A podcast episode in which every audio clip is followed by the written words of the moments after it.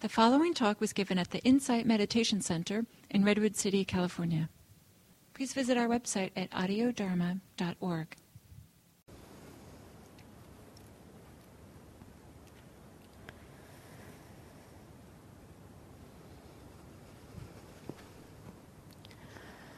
When I was practicing with Sayadaw U in Burma, over and over again, it seemed to happen that we would have a practice discussion. I would describe my experience, and he would say some things, offer some thoughts about what I had described. And then I'd go back and I'd try to do what he told me to do, do what I thought he told me to do, I should say. And I'd go back, often reporting some kind of frustration that I couldn't do what he told me to do. And he would say, I didn't tell you to do that. and so, sure sound like it. so over and over again, there's there can be a kind of a reorientation around the instructions here in this particular style of practice. What I'm offering here, a lot of what I offer here isn't so much something to do, but is uh, perhaps um, ways that we can things that we can notice in our experience. Um, and it's very difficult in, in speaking, in the language of speaking, to not use the language, well, you could try this, or you, you know, it, and I'm, try, I'm trying as I explore this to rather say, you might see this, or you might be able to notice this, or this might come up in your practice, as opposed to say, you might do this. It's, it's, it's hard to reframe the language. And so every now and then I just like to remind us all that the, the kind of instructions that are mostly offered in this practice are descriptions of what might be experienced rather than things to do.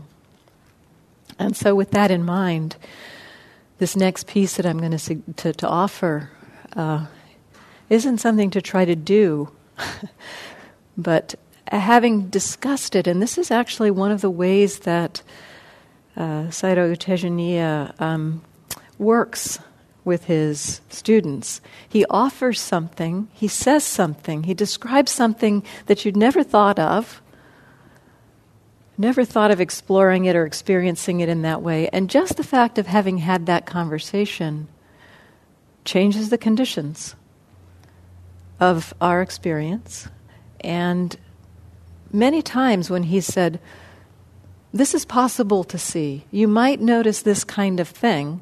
If I didn't go back and try to see it, lo and behold, I was starting to see it.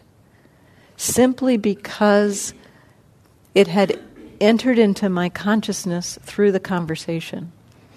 And so this is part of the, the way uh, Sayadaw's instructions work. They aren't so much something to do, but they just like they just go into the background. They go into the into the mind. They seep in, and at some point, something that we're experiencing becomes seen through the framework of what he had described, and there's a new way of seeing, a new way of recognizing, a new way of understanding. And so, with that in mind, what I'd like to explore for this next part or offer as a possible something that might possibly be noticed. Again, not something to do, but something that can be seen, something that can be recognized uh, in our experience, is the distinction between internal experience and external experience. Some of our um, experience may seem to be very internal uh, our physical, our body sensations, the, those kinds of the inner, the inner feeling of this physicality. Uh, all of our emotions, all of our thoughts, all of our feelings are internal experiences. Uh, things that can be understood to be outside might be external sounds, sounds outside, even the surface of the skin you know, the contact of coolness or warmth or heat, or if uh, the contact of the, the, the cushion or your, body against the floor, you might think of that as external. It's the external on the skin kind of thing. Um, sights, what we're seeing, can be external experiences. And so there's this distinction between what's internal and what's external. And while it seems like a very simple distinction, our minds actually can get this very mixed up, can kind of get this confused. Um, or not clearly distinguished. Our mind can cannot clearly recognize when something uh, has become an internal experience, and we're thinking it's an external experience. This is one of the, the key ways in which our minds get caught.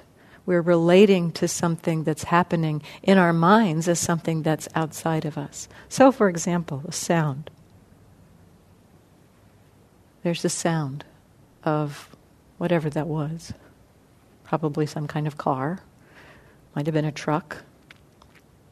There's the experience of the sound. The external is the vibration that travels through the air, impacts the eardrum, and creates this vibration on the ear. That's the external. And then it becomes internal in how we recognize that sound. You know, the label we put on that sound truck, or car, or motorcycle, or bird, whatever it is.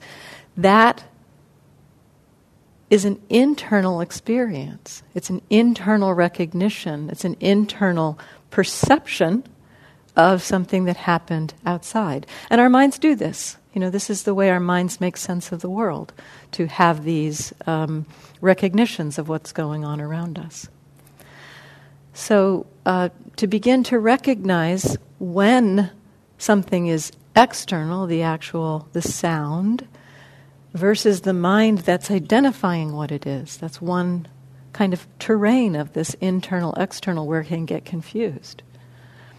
Another aspect of this might be between um, some kind of sensation, like on the surface of you know walking outside and feeling the coolness of the breeze, or um, um, the um, pressure of your feet on the ground, and, and perhaps some experience of whether that is pleasant or unpleasant. The sensation itself, maybe sights too, you know, the, the, this is a good one with sights. I mean, we see certain things and we experience pleasant feeling. We certain other things, we experience unpleasant feeling. And we can sometimes attribute that feeling of pleasant or unpleasant to the external thing itself. But the feeling of pleasant, unpleasant is an internal experience. Somebody else might experience the very same thing and experience a different feeling around it. Now, this is another place where this confusion can happen around internal and external.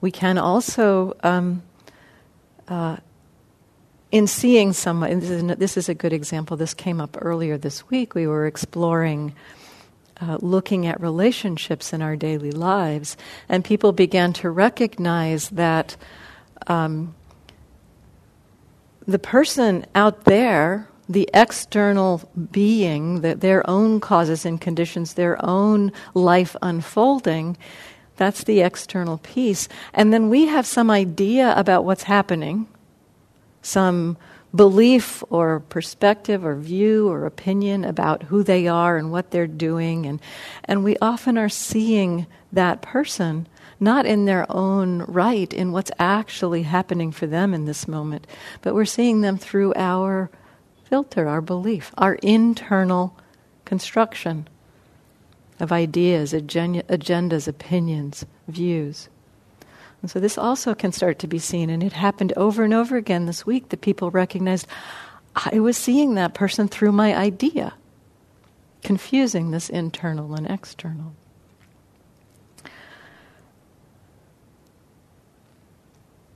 Another, another, um, explo- another place where those can get confused is around emotional states. We um, we hear something, we see something, and it kind of creates an emotional response in us. And again, there's a difference between what is seen and the external experience of there is something out there to be seen or heard, and the inner experience of our response to it. And then, probably the most subtle way in which these get confused, the inner and the outer, is that even the very experience of sound, even the very experience of sight, seems to be happening outside. And this is not, again, not something to look for at all, not something to try to see, but the very experience of experience of seeing that something's out there the only way we know that things are out there is because our minds are doing an inner process of knowing, of recognizing, of perceiving, of feeling. And so, pretty much everything we experience is inner. That's not obvious to us. And so, this exploration of what feels like it's outer and what feels like it's inner can begin to help us to make this, uh, sort this out. And again, just noticing it's possible to recognize this distinction and where your mind is, is, is along recognizing inner and outer. We're not trying to make our minds see things in a certain way, but just recognize, you know, as, as we're exploring experience, recognizing the possibility of recognizing, oh, that feels like an outer thing, an external experience. This feels like an internal experience. Just noticing when it feels one way or the other. One example of this, um, kind of making it clear uh, how inner and outer got confused at one point. I was doing a having it was on a day long in this very room, sitting over there, and uh, we were being encouraged to explore um, uh, this inner and outer perspective, and um, I I experienced a sound, and I um, noticed that that sound, you know, noticed that sound and outer experience, and then I did notice the mind label it. You know, it's like airplane. You know, this kind of low rumbling in the distance. And so I, I recognized that that was inner. Um, and then I felt this cool breeze on my neck. So I was sitting over there where the air conditioner comes down. And as I felt that cool breeze, I recognized that sound was the air conditioner. It wasn't an airplane. Further reinforcing or further helping me to see that while I had seen that the uh, idea of airplane was an inner thing, I had still believed it was an airplane. I had believed there was an external reality of an airplane. And then I felt the air and then recognized, oh, that lo- we can hear it right now, just the low rumbling of the air conditioner. That was what I took to be airplane. So this ex- exploration, you know, may sound like a simple one or or a abs- obscure one, maybe, or why would this be useful? Well, partly I think it's useful because um, this mixture, mixing up of inner and outer, is a lot of a place where our minds get caught, our minds get hooked on our own perspective.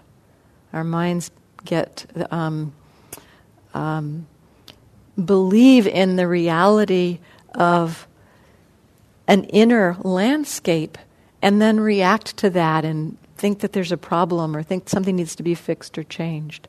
And the more we can begin to recognize what is um, created in the mind as a creation of the mind, the more we recognize that reacting to that creation of the mind is extra, is optional. And so this, this terrain of looking at inner and outer can really help us begin to see where we get caught, where we get stuck, where we get hooked. So we can just use it for now. In this next sitting, I'm just going to encourage a little bit of, um, you know, dropping in this possibility of seeing inner and outer. Again, not as something to do, but as something you might notice, as a way to um, uh, begin to tease these apart and to see where we might be believing our inner experience as being some kind of an external reality.